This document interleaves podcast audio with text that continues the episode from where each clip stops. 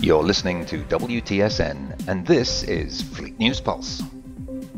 I'm Matthew Sean Conrad, filling in for your regular host, James Young. This cycle on the Pulse, we bring you a shortened special edition.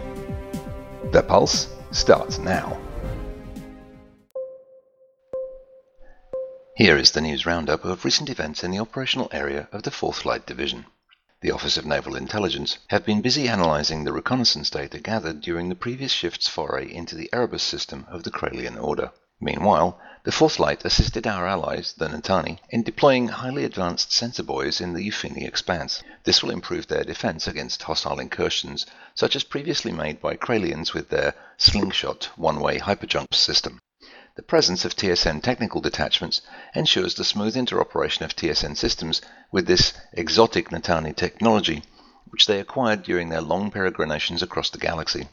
It is sobering to remember that currently living Natani last visited Terra before the human race achieved starflight, and one of their grandparents was born before the fall of the Roman Empire. As the sensor network came online, significant remaining Unukalhai space forces were encountered.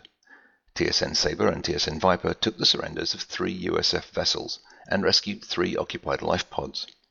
Marines were dispatched by shuttle to capture the crews, after which their ships were scuttled. Several USF ships unsuccessfully attempted to escape the sector. Advanced pickets of hegemony units were also encountered during the engagement, but proved no greater threat than the USF.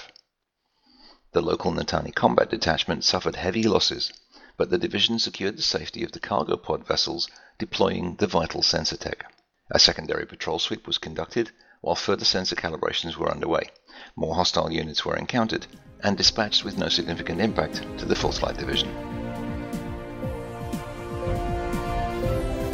That's all we have for you this cycle. This has been Matthew Sean Conrad with this Fleet News Service special. You're listening to WTSN, the Fleet News Service. News from beyond your event horizon.